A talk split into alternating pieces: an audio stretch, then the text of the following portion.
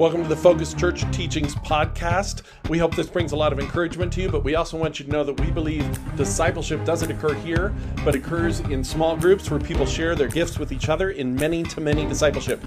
If you want to know more about that, stick around after the teaching. And we're up to Hebrews chapter 5. And this has one of my favorite verses in it. Now, we're going through to the beginning of chapter 6 because the first three verses of chapter 6 are really some of my favorite verses. And they really are the, the, the cap on what we're going to talk about tonight. And they, they are kind of the thrust of the whole book. They really kind of lead us into what the point is.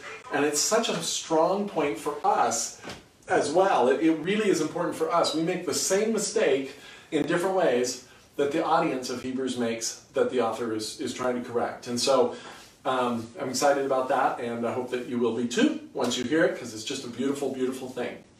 So here we come into Hebrews 5. He's been talking about Jesus. So for the first five chapters, he's really just very quick review. He's told he's really been there's really been three main things that he's talked about. There's a lot of sub things, but three main things. The first thing is that Jesus is God. He talks about Jesus, Jesus being God. Number two is that Jesus is human. So he talks about the fact that Jesus is both God and human. And the third thing he's really been talking about is that faith is the work that he's that he's calling us to. He talks about how that the, the, the Israelites missed the promised land not because they didn't do the right things, but because they didn't trust God. And he talks about how those who are not embracing the gospel will miss out on salvation not because they're not doing the right things, but because they don't trust God, that He's already provided it and brought it for them. So that's kind of been the thrust so far. And He's been showing them how, because He's writing to the Hebrews, He's specifically been showing them how everything that they've believed, uh, that, that, that they've clinged to, they don't have to let that go. He's not asking them to suddenly change their whole worldview in that sense, but he is asking them to recognize that everything they believed was leading to this point, was leading to Jesus. And that because of that, now they should embrace the gospel as the fulfillment of their faith, just as the Israelites should embrace the promised land as the fulfillment of the promise that had been made to Abraham. And so that's the comparison he's been making. And then we come to Hebrews uh, 5.1, and he continues to talk about some of the Old Testament pictures, and he's specifically going to talk about the high priest tonight, and that's where he starts.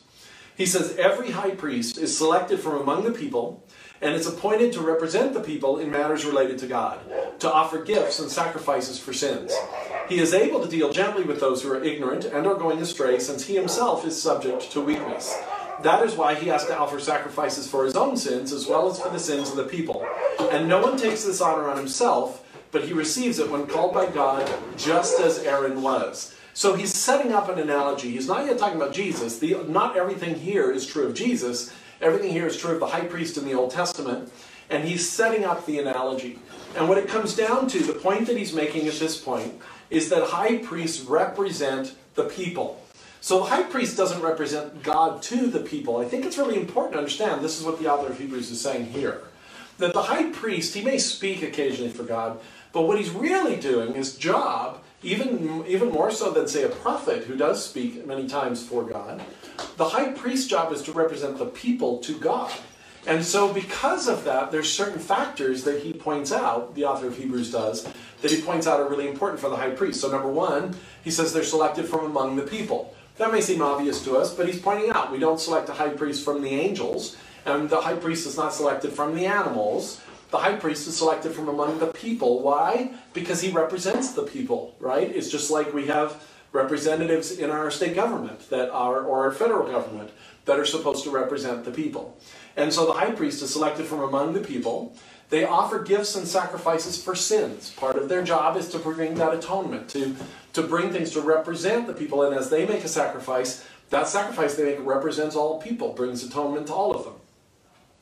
They are subject to weakness. Because they're selected from the people, they themselves understand the need for the sacrifice. They are weak and they are frail and they are human. They're not above people. So the priest is not above people in fact, how could he represent the people if he was above people, right? That's part of the point of the high priest. And and then lastly, they are appointed to their role. So they are selected among the people and they're appointed to their role. It's not self-appointed.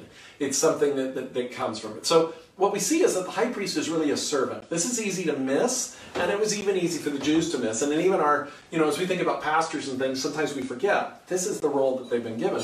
The priest is to be a servant to the people not above the people, but to be from among the people to, to be gentle because he understands what it is to be a people, and to and to serve the people by offering the sacrifices on their behalf, so they don't have to do it themselves. And then he goes on. So he set up the analogy. The high priest represents the people. And he says, in the same way, Christ did not take on himself the glory of becoming a high priest. So this gets really confusing because again, we're talking about God, right? But he's saying, even as God, in, in, in Philippians, Paul says this that Jesus did not equate, um, uh, did, did not see himself, uh, boy, drawing a blank. Jesus did not equate his, his deity with God as something to be held on to, as something to be grasped. He did not see his deity as something to be held on to, but he saw himself as taking on the form of man. Doesn't mean Jesus isn't God and isn't equal to God. It just means he willingly laid that aside. And the same thing is happening here. Christ is higher, more glorious than any high priest, but he didn't even take on himself the glory of becoming a high priest. And this gets a little peculiar, but it's back to that idea of Trinity that we mentioned earlier. That God is one God, but he functions as three persons. And this three persons in one being is completely something we've never seen. So there is no perfect analogy. But as we think about Jesus submitting to the Father, that's what he's talking about here. And this is going to be important. This is not just esoteric. We're going to get into why this makes a difference here in a little bit. But but but hang with me because we're getting in some some waters that are definitely can be a, a little bit complicated sometimes. I know, complicated waters, mixed metaphor. Anyway, he says this. But God said to him, You are my son, today I've become your father. And he says in another place, You are a priest forever in the order of Melchizedek. Now, we're going to come back to Melchizedek another week, so just hold that thought. That's a really important reference for the Hebrews, which we don't understand probably at all, um, or some of you might, but it would be easy not to. He's a very obscure individual in the Old Testament, only shows up in just a few verses. But we're going to come back to that in a couple of weeks when the author of Hebrews is going to dig into that more. But for now, he's talking about the fact just that Christ was appointed to be a high priest. You are a priest forever. You have become this during the days of Jesus' life on earth. So, again, showing Jesus as he enacted on earth. This is different from who he is in heaven or how he responds, what his role is. But it says, during the days of Jesus' life on earth, he offered up prayers and petitions with fervent cries and tears to the one who could save him from death, and he was heard because of his reverent submission. Son though he was, he learned obedience from what he suffered, and once made perfect, he's going to go on and say something about being made perfect, but let's back up. How can Jesus learn obedience? If he's God, he's never been disobedient, right? And Jesus never sinned. So how can he learn obedience? And what does it mean to be made perfect when you're already God? Well, we actually saw this already referenced in the second chapter of Hebrews. And this is the conundrum or the, the amazing thing of the incarnation that the author of Hebrews is reminding us of again at this moment that Jesus is God, but he became human. And he talked to us in that, in that second chapter where he said he became a little lower than the angels. Even though he created the angels, clearly is above the angels, he became a little lower than the angels in order to be like us. And he became human. And part of becoming human means learning something that God had never done before, which is being submissive and being obedient right? Now, there's a lot of discussion we can have in the Trinity about whether Jesus has always been submission throughout his throughout eternity that isn't relevant to me right now because, and that could be, it might not be. I don't understand. But what I do know is that this says that at a moment while he's on the earth, he learns an obedience that he's never experienced before. He learns a submission and a reverent submission that is, has to do with making him perfect. And what it means is not perfect because he's already God. He couldn't be made more perfect in that sense, but perfect to be what? A high priest. That's what we've been talking about. So this is the idea we've seen a few times already, but he's just reiterating it. That in order to be a high priest for us, he had to be a better representation of us. How can he represent us? That's the high priest's job, is to represent the people. Well, Jesus, just like just like the high priest, I almost fell, just like the high priest had to be selected from among the people and appointed to it, so Jesus, in order to be the representative of the people, also had to be selected from among the people and also had to be appointed to it. And so there's this humanity there's this humanity and there's this weakness, this frailty that Jesus learned uh, by making himself a human. And part of this, what he's emphasizing here, in chapter 2, he emphasized kind of his weakness and his understanding of temptation, but here he's emphasizing his submission. See, there's a part of humanity, our role, our place in the universe is one of submission. We are not God. We do not get to make, we're not in control. We submit to God's will and we submit to God's control. And that's an aspect that Jesus learned when he walked the earth. There's this really amazing verse in the Gospels where Jesus says to somebody, I only do that which the Father tells me. That's an amazing statement for the God of the universe to say as he walks on earth. But in his role on the earth, that's what he did. He learned submission. Not that it was something he didn't want, not that he had to be sort of disciplined into submission. It was 100% voluntary, but he'd never done it before in the way that he did it on earth.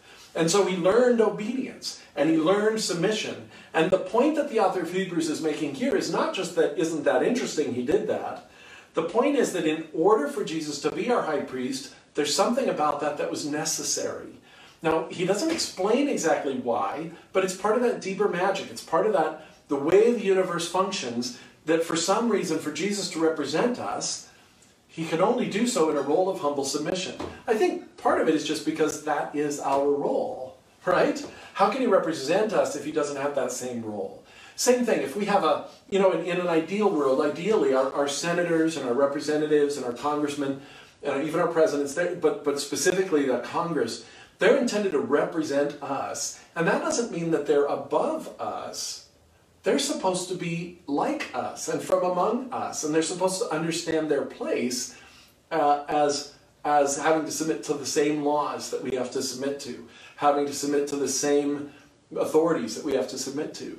And that's what he's saying here that Jesus, in order to be our high priest, to represent us to God, had to take on a role of submission to God, even though he was God. Yes, it's all uh, incredibly, incredibly mysterious in one sense, because the whole idea of God becoming man and being fully man and fully God is mysterious. It's easy for us to take it too quickly and too easily. But the author of Hebrews is pointing out just why it's important in this moment that the submission is part of what was relevant, it's part of what was important. So, so learning obedience doesn't mean that he was ever disobedient. It just means he had to learn what it looked like to be obedient, to be a submissive individual. And for God, this is a new experience. So these are really deep and strange waters. I get that. But he goes on, he says, Son though he was, right? Son though he was, he was made perfect. So why does he say son though he was? That's to remind us of his deity. Jesus' submission is 100% voluntary. And he reminds us that submission is not a matter of weakness or inferiority. Jesus doesn't submit to the Father because he's less than the Father. He is God. Jesus doesn't submit because uh, because of, he's weak or weaker than God. He's God, right? He submits because he chooses voluntarily to do so for us so that he can represent us to the to the God, so that he can be like a high priest who understands what it means to be obedient, to be submissive, to, to walk and not be in control, to not be God. This is really the bottom line about Jesus being wholly, fully human is there's a degree to which he chose to experience what it's like to not be God so that as he represents us before God, he knows what it is like to not be God. Only a truly, completely sovereign, completely powerful God could create a situation in which he could learn what it means to not be God, right? And that's an amazing, beautiful thing. So, he not only becomes a good high priest because he's human and he can be a good high priest, but because he's also God, it goes on to say, once perfected, he became the source of eternal salvation. So once he was able to represent us as the perfect priest and sacrifice, as he learned that obedience and submission, he was then able to become the source of eternal salvation for all who obey him. So he not only reflects his submission to the Father, but he also has his place of authority as God. He is God. Became the source of eternal salvation for all who obey him, and was designated by God to be high priest in the order of Melchizedek. There's that strange reference again and again. This will come uh, make even more sense when we come to that in chapter, I think it's 7. All right, so we'll get there in a little bit. All right, but here's the thing. If you're starting to feel a little bit like, wow, this is complicated, this is, this is too much for me, it's fascinating that that is the, the feeling you might be starting to have because the author of Hebrews begins to worry about that with the people he's writing to. In fact, he begins to think, you know what, I may be going too far. And before I can tell them about Melchizedek, because that's what he wants to do, he says he became a high priest in the order of Melchizedek, and he's about to launch into this analogy of Melchizedek. He gets to it in chapter 7. But before he gets to it, he interrupts himself here in chapter 5, and he interrupts himself with the parentheses, and he says this We have much to say about this. I really want to get into this high priest idea, he says. But it is hard to make it clear to you. So if you've felt like this, we've talked through this, that I've struggled a little bit to explain how God can be man and God and all that. So is the author of Hebrews. He says it is hard to make it clear to you because you no longer even try to understand. the word used here is literally dull. You're dull, like a butter knife, right? You're not, you, are not sharp. But it's also a willingness thing. You, you choose to be dull. You don't even try to understand. It's kind of a, an intentional, I'm just not going to understand you because if I understand you, I might have to change something, right? So he says, we have much to say about this, but it's hard to make it clear to you because you no longer try to understand. In fact, though by this time you ought to be teachers, you need somebody to teach you the elementary truths of God's Word all over again. You need milk, not solid food. Anyone who lives on milk, being still an infant, is not acquainted with the teaching about righteousness. But solid food is for the mature, who by constant use have trained themselves to distinguish good from evil. And so this is the thing. Even if the rest of this has gotten a little hazy for you, I want you to really dig in at this moment because this is such an important thing that's about to happen. The author of Hebrews says, you should be teachers, but you keep having to go back to the elementary truths. You're missing the, the, the basic things. You can't even move forward. He's saying to them, it's time to grow up. And the reason this is important to us is because is because just like the author of Hebrews, sometimes we feel stuck, right? We feel like we also need to grow up. We wrestle with the same sins over and over and over again. Maybe we feel like we should be teaching someone, we should be mentoring someone, but we keep struggling with the same thing. You know, and it doesn't matter. You might be a pastor, you might be a teacher. I know. I know that we all have these areas that we just get so fed up with in ourselves that we keep coming back to them over and over and over. Sometimes we feel stuck. Sometimes we feel like we're not going anywhere. Or maybe the gospel has, you know, our, our Christian life has become kind of stale.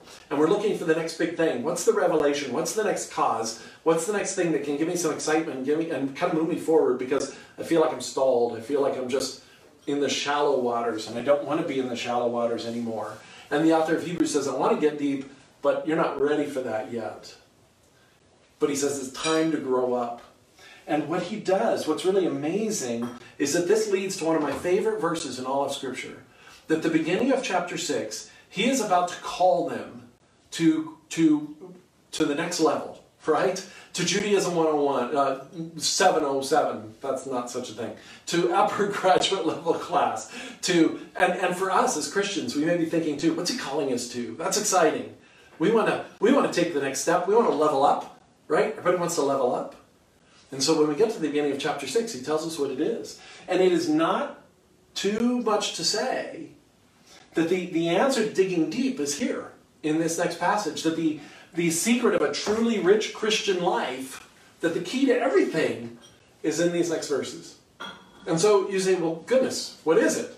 What is it? So let's dip into chapter 6 and see what it is. He says, abandon the elementary teachings. He says, therefore, let us move beyond the elementary teachings. And the word here is for abandon. It doesn't mean build on top of. It means let's, let's abandon and move forward. He says, let's be, move beyond the elementary teachings about Christ and be taken forward to maturity. And we say, Amen, that is what we want.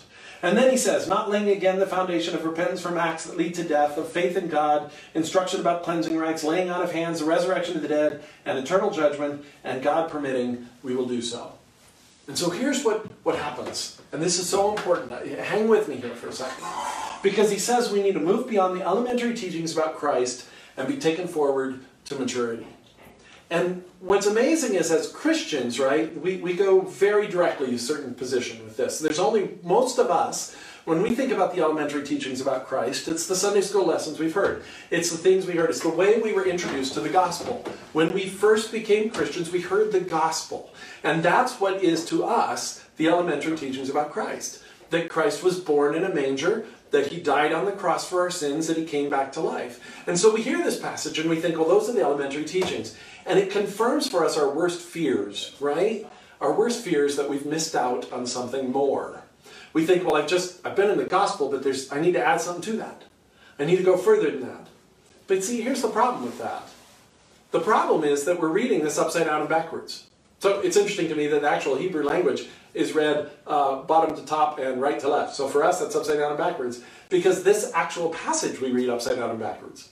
we're coming at it exactly from the wrong direction.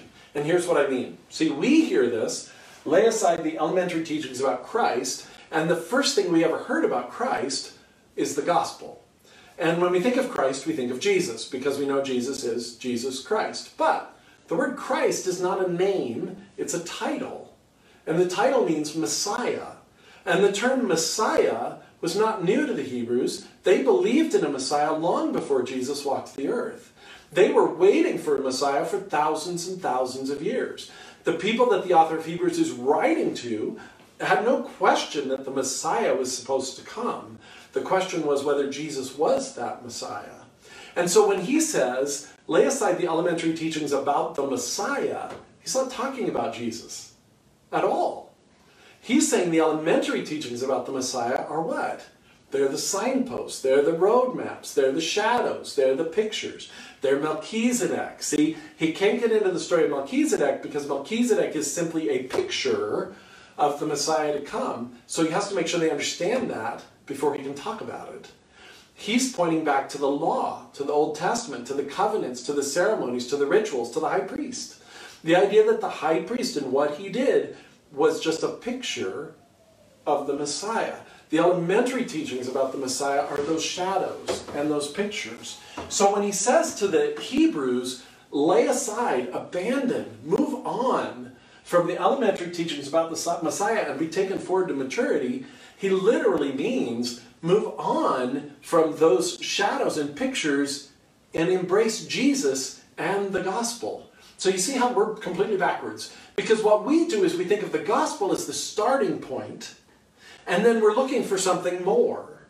And then we read this and we think, oh, the gospel is the starting point, I need to move on to something more. So we begin to look for works, behaviors, for laws, for rules, for regulations, for principles, for something that, will, that we can add to Jesus that'll make us more mature.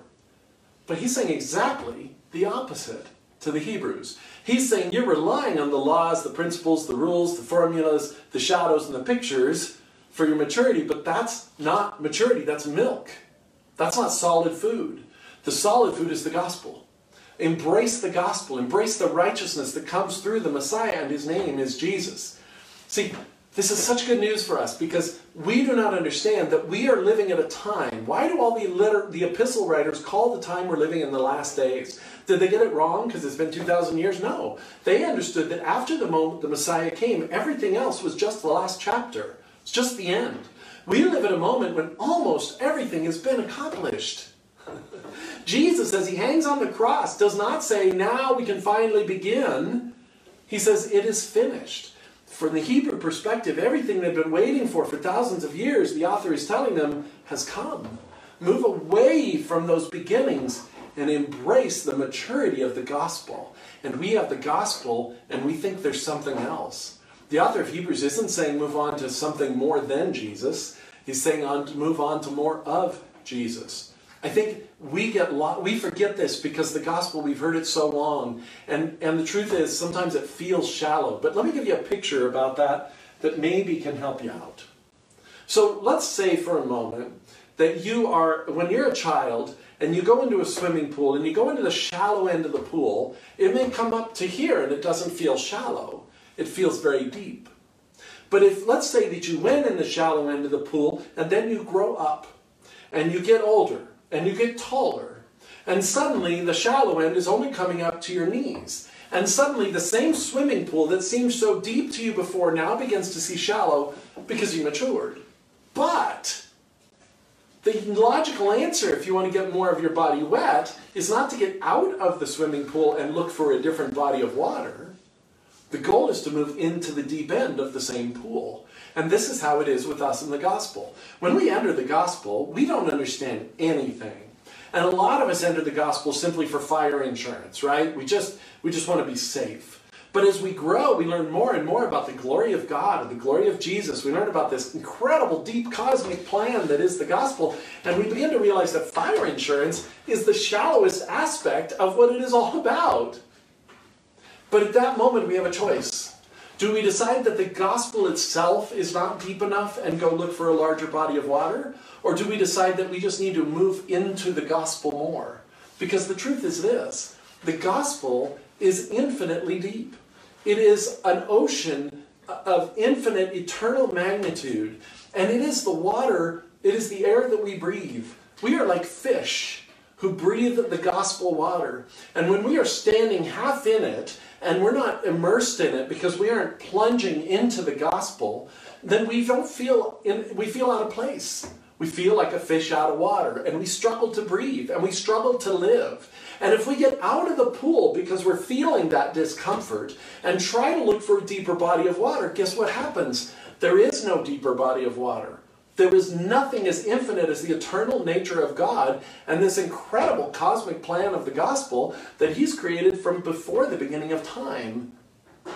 A gospel which it says even the angels are impressed by. They've seen God do some amazing things, but they look at the redemption plan that God has for us and the universe and they're amazed by it.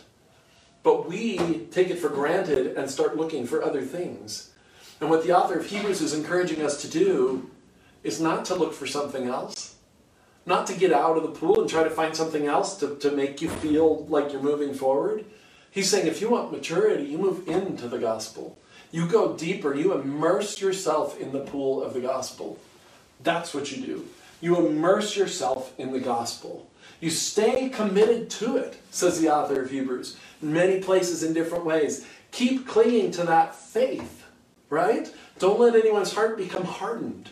Keep clinging to that faith and trusting in the gospel. Preach the gospel to yourself every day, said Martin Luther famously. We need to immerse ourselves more and more in it.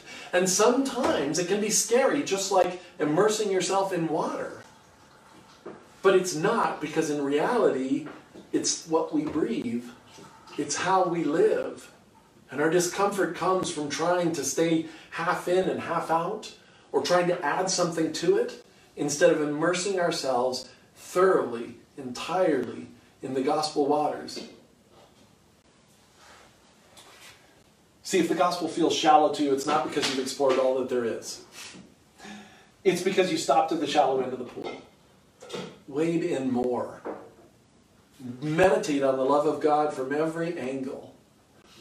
Immerse yourself in the depth of what an incredible cosmic plan the gospel is. See, the gospel is an unbelievable plan of, of universal proportions. It's time to submerge. If you feel unsatisfied because your head is above the water, it's time to lose yourself in the gospel. And of course, if you lose yourself in the gospel, you find that's where you belonged all along, and you'll find yourself. And if that sounds paradoxical, blame Jesus. He's the one who said it.